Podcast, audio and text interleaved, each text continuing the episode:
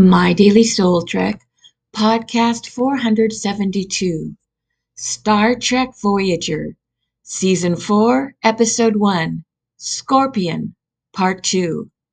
Synopsis Captain Janeway is determined to retain her alliance with the Borg.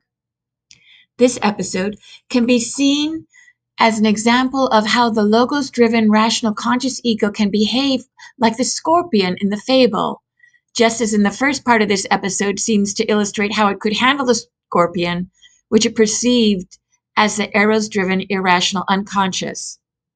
Scorpion Part 2 opens when Captain Kathryn Janeway aboard a Borg cube hailing Voyager and telling Commander Chakotay that she has created an alliance with the Borg.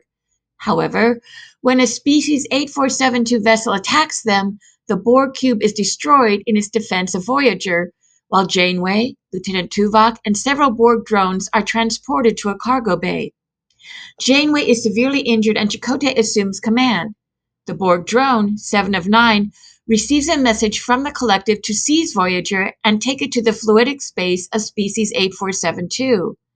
When 7 of 9 begins complying with this order, Chakotay ends the alliance, depressurizes the cargo bay, sending all the drones into space except for 7 of 9.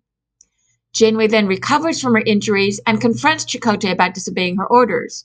She reestablishes trust with Seven of Nine as they head into war with species 8472.